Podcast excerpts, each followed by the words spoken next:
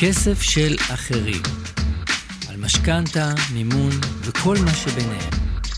הפודקאסט של אבירם טננבאום. אהלן חברים, איזה כיף להיות פה שוב. אה, כיף שחזרתם אלינו. אני אבירם טננבאום, בעלים ומנכ"ל של חברת פרדס, ייעוץ פיננסי ומשכנתאות, מומחה למימון, והגעתם לפודקאסט כסף של אחרים. איתי כאן אורי רגב. אהלן, אהלן, כיף להיות פה. תשמע, נורא התגעגעתי. ממש. היה... עבר זמן. עבר זמן, כן. הרבה קורונה זרמה וואו, בזמן וואו. הזה. הרבה קורונה מתחת לגשר, כן, כמו שאומרים. כן, יש לנו פה את האורח שלנו, האומיקרון, נמצא איתנו פה. בתוך האולפן. האורח הקבוע. כן. כן. זה לא תקני להגיד אבל שהוא בתוך האולפן, כי אז אתה ואני אחר כך צריכים להיות בבידוד, אז עזוב. אז תוריד את זה בעריכה. סבבה. אה, אז תשמע, היום אני הכנתי פרק אה, קצת שונה מהרגיל, מיוחד, מיוחד, כן. ייחודי, מעניין, אה, יותר כללי, אה, משהו שאני מאוד מתחבר אליו, ואנחנו נדבר על ההיסטוריה של הכסף. מצוין. בסוף משכנתאות זה כסף. אז אנחנו נלך אחורה להבין מה המקור של זה, איך זה התחיל, איך זה התגלגל והתפתח למה שאנחנו מכירים היום. מעולה. ואני אתן גם איזה טיזר קטן, שזה בעצם מרים להנחתה ומחבר אותנו לפרק הבא שנעשה, שהוא ממש כבר מדבר על הגלגול הכי מודרני והכי אה, טכנולוגי של כסף, אתה בטח יכול אה, לנחש על מה אני מדבר. כל הקריפטו, בלוקצ'יין וחבריהם. כן, Yes. ועל הממשקים של זה עם עולם הנדל"ן והמימון, אבל זה לפרק הבא, אז בואו נתחיל. קדימה.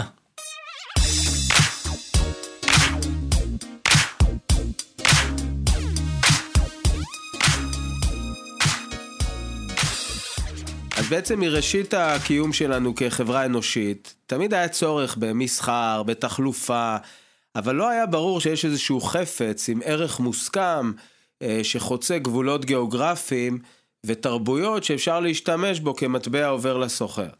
ואז בעצם, ככל שהאבולוציה התפתחה והחברה האנושית הלכה והשתכללה, אז, אה, אז התקרבנו לעולם שבו יש אה, כסף. כסף שהוא לא סחר חליפין של סחורות בלבד. אז בעצם הכסף הראשון אה, מקובל אה, לחשוב שהוא אה, נוצר לפני סדר גודל של אה, מעל 5,000 שנה, ששם בעצם כן. התחילו לעבור מעולמות של אה, סחר חליפין פר אקסלנס, תביא לי פרה, אני אביא לך תבואה וכל מיני כאלה, אלא לאיזשהו משהו, איזשהו חפץ שמייצג ערך משל עצמו. כן. שאפשר להשתמש בו. אבל עדיין זה היה די אקזוטי, אתה יודע? השתמשו בכל מיני דברים נורא מוזרים. לכל, קודם כל לכל אזור בעולם היה, היה את, היה ה- את הכסף שלו. היה את הכסף שלו. כן. ובהתאם לתרבות, אז כל עולם יצר לעצמו את החפץ הזה שיכל להשתמש בו ככסף. אז היו אזורים שבהם זה היה איזשהו אה, פריט אה, חקלאי. אה, נניח בטיבט זה היה גוש תה. גוש של תה. גוש של תה וואלה. שניסה להחזיק איזשהו ערך מתוך המשמעות של מה שהוא עצמו יכול לתת, כתה. כלומר, בפודקאסטים שהם עשו בטיבט העתיקה, הם שילמו אחד לשני על הקלטת הפודקאסט בעזרת תה. כן, כן, היה גם את הציוד פודקאסט שהיה לפני קנית 5,000 בעזרת- שנה, קנית באמצעות גושי תה. אזורים אחרים בעולם זה היה אה, שנהבים, אורות כן. וכל מיני אה, אה, אביזרים אחרים. אני, אני שמעתי על אה, מקום שהיה בו צדפים. לדעתי. באזור של סין. קונכיות, נכון, באזור של נכון. סין. היה גם עניין של קונכיות. נכון. שזה די הזוי שאתה בא למישהו ואומר לו, כמה קונכיות אתה רוצה על הפרה רק אם הזאת?" שומעים את הים. רק אם שומעים את הים. רק אם. שומעים את הים. אז ככה זה התחיל, אבל באמת התעוררו בעיות קשות, כי זה שבאזור מסוים בן אדם חושב שהקונכייה שלו שווה המון, ואז הוא רוצה לסחור במשהו עם מישהו אחר שחושב שהגוש תה שלו כן. שווה המון, כמה, ואז, כמה שווה, כמה קונכיות עבור כל גוש תה? כן, בכלל- ולא היו צ'יינג'ים בכל פינת רחוב שיכלו לעשות המרה בין גוש כן. תה לקונכייה ששומעים את הים. וגם מה תעשה עם קונכייה במקום שבו שותים רק תה? זה גם מחשבה כזאת. סוגיה מעניינת. סוגיה מעניינת. זאת אומרת, סוגיה מה אני אעשה. עם הקונכיות שלך בכלל? גם אם מצאתי את הערך של ההחלפה. חד משמעית, ואז בעצם אה, נוצר הצורך לייצר משהו יותר אוניברסלי, כן. שיגשר גם על אה, פערים תרבותיים וגם על אזורים גיאוגרפיים. ואז בעצם לאט לאט התחילו לבוא עם אה, מתכות, אה, מתכות שונות, בהתחלה זה היה מתכות ששוב מחזיקות את הערך של עצמן, זאת אומרת שהשווי של המטבע זה גם היה הערך שלו. אוקיי. אה, וזה התחיל ממתכות גנריות של נחושת, כסף, כל מיני סוגי אה, מתכת. שכאן אתה אומר כסף המתכת כסף. כסף כן. המתכת, סילבר. סילבר. ו... ואז לאט לאט זה התחיל לקבל אה, אה, עוד כל מיני גוונים, אם זה הטבעה של מקור הכסף, כן. והערך של הכסף. ואז לאט לאט ככה נוצרו לנו מצבע, אה, מטבעות עם הטבעה של מדינה מסוימת, של שבט מסוים, של כן. אזור מסוים וכן הלאה. שליט כזה או אחר שאומר, אני ערב לזה שבחתיכת אה, מתכת הזאת יש את מה שכתוב עליה. נכון, או כדי למנוע זיופים או כל מיני כאלה. זה כבר אה, לפני סדר גודל של 2,500-2,700 שנה, שזה באזור ה... 500-700 שנים אה, לפני הספירה, אז כבר התחילו אה, לזהות אה, מטבעות, מטבעות אמיתיים עם הטבעות, עם ערכים משלהם, ומשם הכלכלה האנושית התחילה להתפתח. אפשר, אפשר גם להגיד בנקודה הזאת שמשם מגיעה המילה מטבע. זאת אומרת, משהו שהטביעו בו את החותם, שהוא באמת שווה את מה שכתוב. חד משמעית, חד משמעית, זה, זה בהחלט אה, המצב. אה, בכל אופן, אז אה, בשלב הזה, שכמו שאמרתי, אזור ה-500-700 לפני הספירה, כבר התחלנו לראות כסף, hard money. כן. כבר היה מסחר ברחובות, קזינו, בלאגנים, אנשים עשו קניות, עשו uh, מסחר, uh, ומשם זה התחיל להתפתח, וגם מוסדות של בנקאות התחלנו לראות בתקופה הזאת, אם זה בסין וואלה. העתיקה, בבבל העתיקה, בימי בית שני, היו כבר, uh, גם אם לא קראו להם בנקים, היו כבר מוסדות שעשו סחר חליפין, ועשו המרות כספים, ושמרו לאנשים פקדונות, אה, ונתנו יפה. הלוואות. אז בעצם הבנקאות המוקדמת ביותר שהתבססה על עולם אה, כספי אה, של מטבעות אחידים זה כבר אה, בתקופה ההיא. אה, מה שכן, הייתה איזו האטה מסוימת לאחר עליית הנצרות. היה מיתון. אה, לא יודע, לא יודע אם מיתון, פשוט אה, הנצרות ראתה בכסף משהו אה, טמא, ואפשר להבין, לא, גם הנצרות רואה בהכל משהו טמא, אז זה לא מפתיע. זה נכון, בגלל זה הם תמיד התנהגו יפה לאורך כל ההיסטוריה. ברור. כן. אז, בסדר, אז נשמור את זה לפודקאסט אחר. לפודקאסט על תיאולוגיה. בדיוק. אחלה. גם לשם נגיע. אז, אז בעצם הייתה איזושהי האטה מסוימת, אבל אנחנו רואים שעם אה, ההתפתחות של ההיסטוריה, ימי הביניים, בואכה המהפכה התעשייתית, אז כבר הייתה פריצה קדימה של, אה, של העולם הכספי, של עולם הבנקאות. במאה ה-18 כבר היו המון המון בנקים. עכשיו, זווית מעניינת, הרי תמיד יש את הסטיגמה על אה, יהודים וכסף. כן. ועל יהודים ובנקאות, משפחת רוטשילד, כל מיני משפחות מפורסמות בהיסטוריה. בגלל ההשקפה הנוצרית על הכסף כטמא, זה כן. השאיר בעצם את כל המגרש פנוי ליהודים להיכנס ולשחק על מגרש הבנקאות. כן. ולתת הלוואות, ו- ולהתעסק עם כסף, ומסחר, וריביות וזה, וזה בעצם השורש שאפשר ליהודים להיות נורא חזקים בעולמות הפיננסיים. זה בעצם, אה, והפ- והפכת כזה. הם מאשימים עכשיו את ה... ועכשיו הם באים ובאים אלינו בטענות כן, שאנחנו תורמים בטענות, כסף. כאילו, ש- הלו, עשינו את העבודה השחורה שלכם.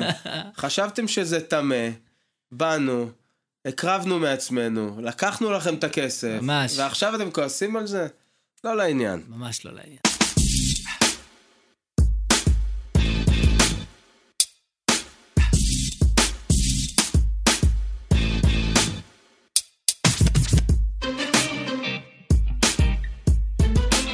אז, אה, אז זה השורש גם של, אה, של הזיקה היהודית לעולמות של בנקאות וכסף. אה, וכמו שאמרתי, מהמאה ה-18-19 כבר ראינו בנקאות מאוד מודרנית, עם כל מה שאנחנו מכירים היום, עם פקדונות והלוואות ומשכנתאות ו- וחסכונות ואפשרות למשוך כסף ולהחזיר כסף וניצנים כן. של, של אשראי. אה, ולאט לאט הערך של הכסף הלך והתנתק מה-hard money, מהחומר כן. ש... שעליו זה יושב. אמנם שטרות התחלנו לראות uh, כבר לפני אלף שנה בסין, אבל רק בעצם במאה ה-19 ובמאה ה-20 התחלנו לראות פרידה מוחלטת של הכסף מהערך הריאלי שלו. Uh, בעבר ממשלות היו שומרות עתודות זהב שהיו משקל נגד לכמות הכסף נכון, שיש בשוק, שיש שיש בבנק. בשוק, שהם הדפיסו בבנק המרכזי שלהם וכן הלאה. נכון. אה, ו- ומשנות ה-70 בעצם התחילה הפרידה. כן, היה, היה איזה מומנט בהיסטוריה שבו הם החליטו להפסיק, והיו, הם די פח- פחדו שהכל ייפול, נכון. וזה כמו בבאג 2000, פשוט המשכנו הלאה. נכון, אגב, החשש מנפילה הוא, הוא מאוד מובן, כי ברגע שאתה מנתק את הערך של הכסף מאיזשהו משקולת ריאלית שמחזיקה אותו, אז הכל נהיה מוסכמה חברתית. כן. זאת אומרת, אם פתאום אני ואתה מחליטים שהשטר של המאה שקל הוא טוב כמו כל פתק נייר שנתקלנו בו בימי חיינו, אם כל האוכלוסייה של מדינת ישראל תחשוב ככה, אז לנייר עצמו אין שום משמעות. לגמרי. וזה היה החשש, שאם הם ינתקו את שווי הכסף מערך הזהב, לשם זה עלול להוביל לאיזושהי אנרכיה כלכלית. אנחנו רואים שזה לא המצב. כן. אנחנו לגמרי רחוקים משם. כן, בנקים מרכזיים מנפיקים כסף ומדפיסים כסף ומוציאים אג"חים ו- ועושים דברים אה, שניתקו אותנו לחלוטין מה- מהערך הריאלי של הכסף.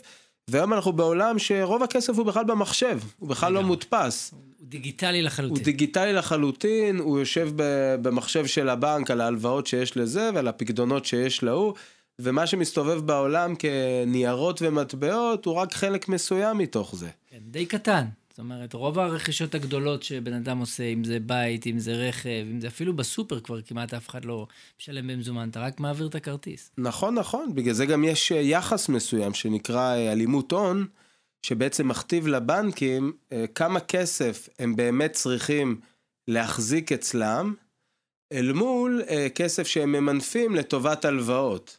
אוקיי. כדי שבאמת יהיה איזשהו קשר בין מה שיש אצלם לבין מה שהם... אה, לא יעופו על החיים שלהם. שלא יעופו על החיים שלהם בהגזמה, ובאמת, במידה ויהיה איזשהו משבר ואנשים ירצו אה, אה, למשוך כספים, או לממש את הפקדונות שלהם, אז לא יהיה מצב שפתאום לבנק אין בכלל כסף לתת. כן. זאת אומרת, חייב להיות איזשהו יחס שמחזיק את הדבר הזה.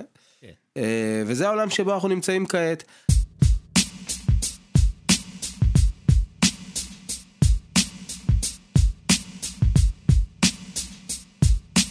אגב, זה גם הפך לכלי שמשמש את הבנקים המרכזיים. אוקיי, אני אתן דוגמה, נגיד ראינו את זה בכל המשברים, לבנק הרי יש אה, כלים אה, מוניטריים וכלים פיסקליים. תסביר בשפה של בני אדם, בבקשה. כן, בשפה של בני אדם אני לא, אסביר. אתה ישר בא אליי הביתה ומקלל, כאילו. כן. אה, אז כלים מוניטריים זה כלים שהם לא כספיים במהותם. זה יותר אה, קשור נגיד ליכולת שלו להעלות ריבית, להוריד ריבית, ובהתאם לזה לשלוט על, אה, על מצב השוק, על האינפלציה ו- וכן הלאה. אוקיי. וכלים פיסקליים זה כלים שהם כן כספיים במהותם. שזה נגיד להדפיס עוד כסף, להוציא אג"חים כדי, אה, להחז... כדי להקטין את כמות הכסף בשוק. אה, וככה בעצם הוא מתמרן עם שני הכלים האלה, ואלה הכלים העיקריים שלו על מנת לשלוט בשוק. יש משבר, כן. רוצים לתמרץ את השוק, שפחות כסף יהיה תקוע בפקדונות בבנקים. אה, מורידים ריבית. מורידים ריבית, כן. אנשים מוציאים את הכסף החוצה, זה מעורר את השוק. עכשיו- להלן 2020 ו-2021. זה היה בדיוק, הסיפור. אה, קורה עכשיו אה, הפוך. הפוך, יש אינפלציה, השוק משתולל, צריך לצמצם את כמות הכסף, אפשר גם להעלות ריבית וגם אה, לעשות אה, צמצום אה, פיסקלי ולהתחיל להוציא אג"חים, לאסוף כסף אה, מהשוק כן. אה, חזרה ל- למרתפים במרכאות. אז, אה, אז אה, הכלים האלה פעם היו פחות אה, שמישים בידי הבנק, לפחות החלקים הפיסקליים, כי הוא לא היה יכול להחליט על הרחבה כמותית או על צמצום כמותי של הכסף, בגלל שזה היה מעוגן לפי ערכים של של הזהב, הזהב. כן. כן.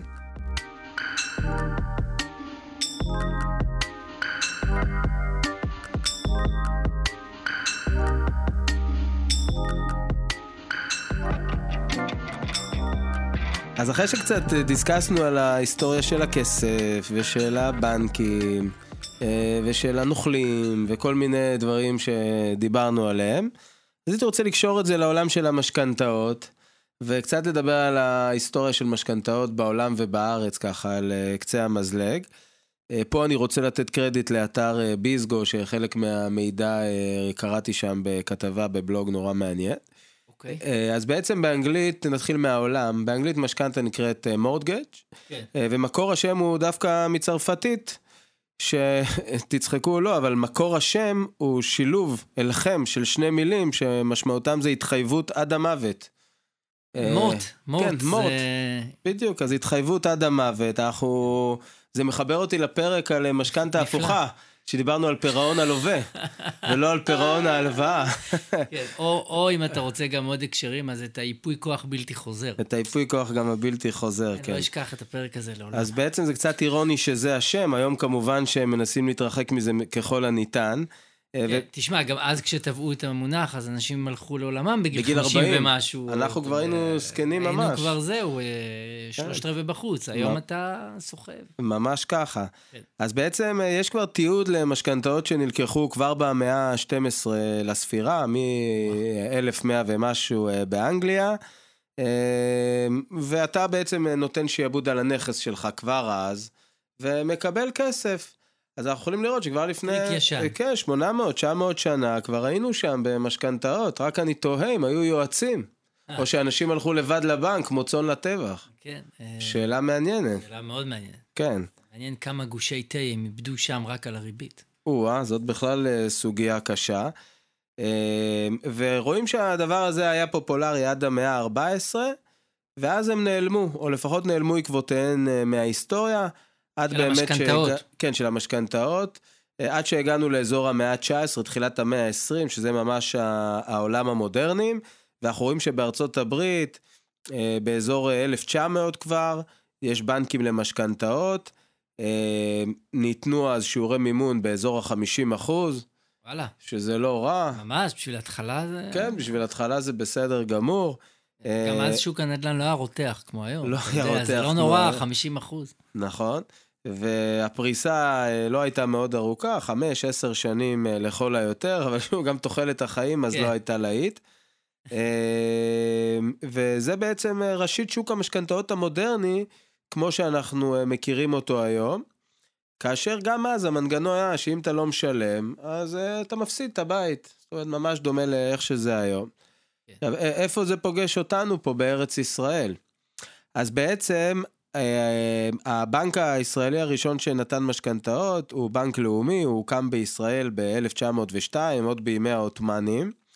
ומ-1921 אה, הוקם הבנק הראשון למשכנתאות. טפחות, שהיה אחרי זה הבנק... רגע, אמרת 1921, בדיוק לפני 100 שנה. נכון, נכון, אנחנו ב- עכשיו מקליטים את זה בינואר 22. נכון, ממש יפה ככה, מאוד. 100 שנות משכנתאות. ש- אה, ממש סיבה לחגיגה. כן, אני בטוח שהם חוגגים בבנקים. הם לא צריכים יום מיוחד בשביל זה, אבל. כן. אה, וגם בנק טפחות, שהוא אה, היה הבנק הממשלתי למשכנתאות, ובאמת אה, הכתיב את, אה, את מה שקורה בשוק, הוקם ב-1944, משכן ב-51, וגם אה, דיסקונט ובנק ירושלים אה, באו אחריהם בשנות ה-50 וה-60. אה, המילה משכנתה עצמה היא בכלל לקוחה מהתלמוד. איזושהי קללה בארמית. אפרופו, לזה שה... שבנק לאומי עוד הוקם בתקופת העות'מאנים, הרבה מה... מהחוקים, מחוקי הנדל"ן בארץ ישראל, עדיין מבוססים על החוק העות'מאני, מה שנקרא כן. המג'לה. איך? מג'לה. מג'לה. המג'לה העות'מאנית, זה כתב ה... זה החוק העות'מאני. אה. ויש גם מונחי נדל"ן היום, שעדיין אה, שאובים מהמג'לה. כמו המושה? מושה. מושה. וטאבו. וטאבו, זה גם. כן, בטח. וואלה. ויש עוד שאני ככה לא מצליח לדלות מהראש, אבל אני בטוח שאם אני אפשפש, אז uh, יש עוד uh, אי אלו מושגים. יפה. Uh, כן, כנראה שהם עשו עבודה ממש טובה אם זה מחזיק 100 שנה וכבר כמה uh, שלטונות שהתחלפו להם. אז בעצם זאת ההיסטוריה של, uh, של שוק המשכנתאות uh, בישראל. Uh, ומאז כמובן השוק עבר אבולוציה. פעם היו רק מסלולים מאוד מסוימים, ריבית קבועה, צמודת מדד, אה, ועם הזמן הלכו והתפתחו עוד סוגי מסלולים ועוד מנגנונים ורגולציה מפה עד הודעה חדשה, כן. עד שהגענו למצב שאנחנו נמצאים בו היום, שחתימה על תיק משכנתה זה חתימה על, אה, על קלסר מאוד עבה של מסמכים, כתוצאה מהצטברות של רגולציה ותקנות לאורך השנים. כן, אה, רגולציות שחשוב לציין שנועדו לשמור על הצרכן, לשמור על הלווה, לשמור על השוק, כן. לאו דווקא להתאכזר לאנשים. נכון, אבל אה, זהו, אה, ככה בגדול, נראה לי שכסקירה כללית זה די שם אותנו מאז ועד היום. כותרת, מקונכיות ועד קללות בארמית. סיפורו של הכסף. כן, יפה, אהבתי. אה, מקונכיות ועד אה, קללות בארמית זה טוב.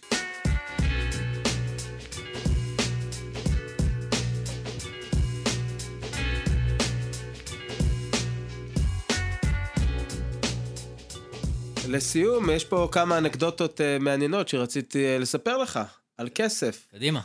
אז קודם כל, אני בטוח שתמיד חשבת שכסף זה נייר, כי מדברים על זה שזה שטרות וניירות ו- וכן הלאה, אז לא, זה מודפס על תערובת של כותנה ופשתן.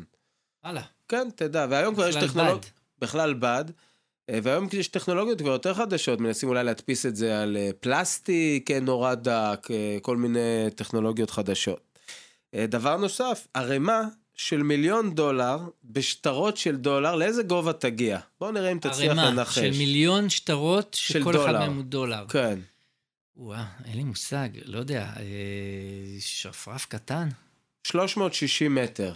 360 מטר. כן. וואו. פרט נוסף אני תשמע, קצת... בפעם הבאה שאני אפגוש ערימה של מיליון דולר בסינגלים, אני אמדוד את זה, זה נשמע לי לא הגיוני. האמת שגם לי זה נשמע יותר מדי, אבל אה, תשמע, אימתתי את זה עם מספר מקורות, אבל לא בדקתי בעצמי. אוקיי. יש פה עובדה קצת מבאסת, כשליש מאוכלוסיית העולם חיה על פחות משני דולר ליום, כאשר מיליארד מתוכם מוציאים פחות מדולר אחד ליום. וואו. איפה העולם המפותח ואיפה הם. יש את העובדה המפתיעה הבאה על כסף, אני שקראתי אותה הייתי ממש אה, בשוק.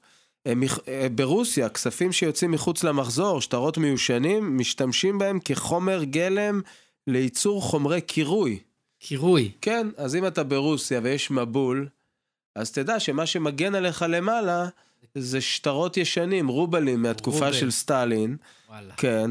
בגרמניה אגב עושים מזה דשנים, שאני לא יודע בדיוק איך זה משתלב בתעשיית ל- הדשנים. ל- לחקלאות אז דשן? כן, אז אתה אוכל תפוח בגרמניה, תדע שאתה אוכל, אוכל כסף כסף ישן. ישן. אה, מה עוד מעניין? או, לפי מחקרים, הרוב המכריע של הציבור בישראל לא התכופף להרים כסף שערכו פחות משקל. וואלה. כן, אתה היית מתכופף להרים מטבע של חצי שקל? שמע, כיום יש לי ילדים שמתים על הדברים האלה, אז uh, בשביל זה אני, אני לוקח, כן. הם מתים אוקיי. על כאלה מטבעות. יצאת מזה יפה, יצאת מזה יפה, ועכשיו יש לי פה את הטיפ הכי שימושי. הופה. לפי מחקרים, אנשים נותנים יותר טיפים במסעדות בימי שמש מאשר ימי חורף. מפה אני יכול להפוך את זה להמלצה חד משמעית לכל מי שעוסק במלצרות, לסנכרן את הסידור עבודה שלו עם מזג האוויר. עם מזג האוויר. בוודאי. כן, אז זה מאוד אופרטיבי, מאוד מאוד אופרטיבי לכל אה, עולם. ההסעדה, כן. אה, מה עוד מעניין? שטרות הכסף הראשונים של ישראל הוזמנו בטרם הוקמה המדינה שעדיין לא ידעו מה השם שלה. אז קראו לה ארץ, אה, לירה ארץ ישראלית. אה, רצו להשאיר את האופציות פתוחות. ותדע לך שפעם עשו שטר של עשרת אלפים שקלים עם הפנים של גולדה, אבל זה לא כל כך תפס, ואחרי שנתיים שינמכו אותה לשטר של עשרה שקלים. עשרה שקלים. שזה די מעליב, עדיף שזה היה. מלכתחילה עשרה שקלים ממש. מאשר השנמוך לא, הזה. זה, זה עצוב. ורק דבר אחרון, אני זוכר את זה גם בתור ילד, שהיה דיבור שעושים לרבין שטר של 500 שקלים. וואלה. אתה זוכר את זה? לא.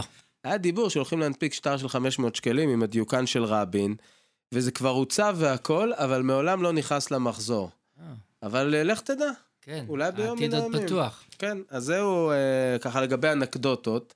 יפה. אה, ועכשיו הייתי רוצה באמת אה, להכין אותנו לפרק הבא. כן. יתארח פה שהוא גם, הוא אורח... גם הפרק הבא בעולם הכסף, בעול- לא רק בפודקאסט. ממש ככה, התארח פה עורך דין אסף זגורי, אה, חבר ועורך דין אה, סופר מוכשר ומומחה בתחומו, והוא יבוא לדבר על אה, עולמות של בלוקצ'יין, ואיך זה פוגש אותנו אה, בממשקים עם נדל"ן ועם מימון, ומה זה בלוקצ'יין, נקבל גם אה, איזושהי אה, סקירה. כן. אה, אז אני מאוד מתרגש, אני חוזה וצופה ומקווה לפרק סופר מעניין.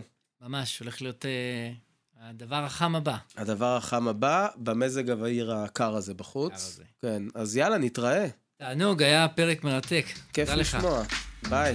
יאללה ביי. כסף של אחרים. משכנתה, מימון וכל מה שביניהם. הפודקאסט של אבירם טננבאום.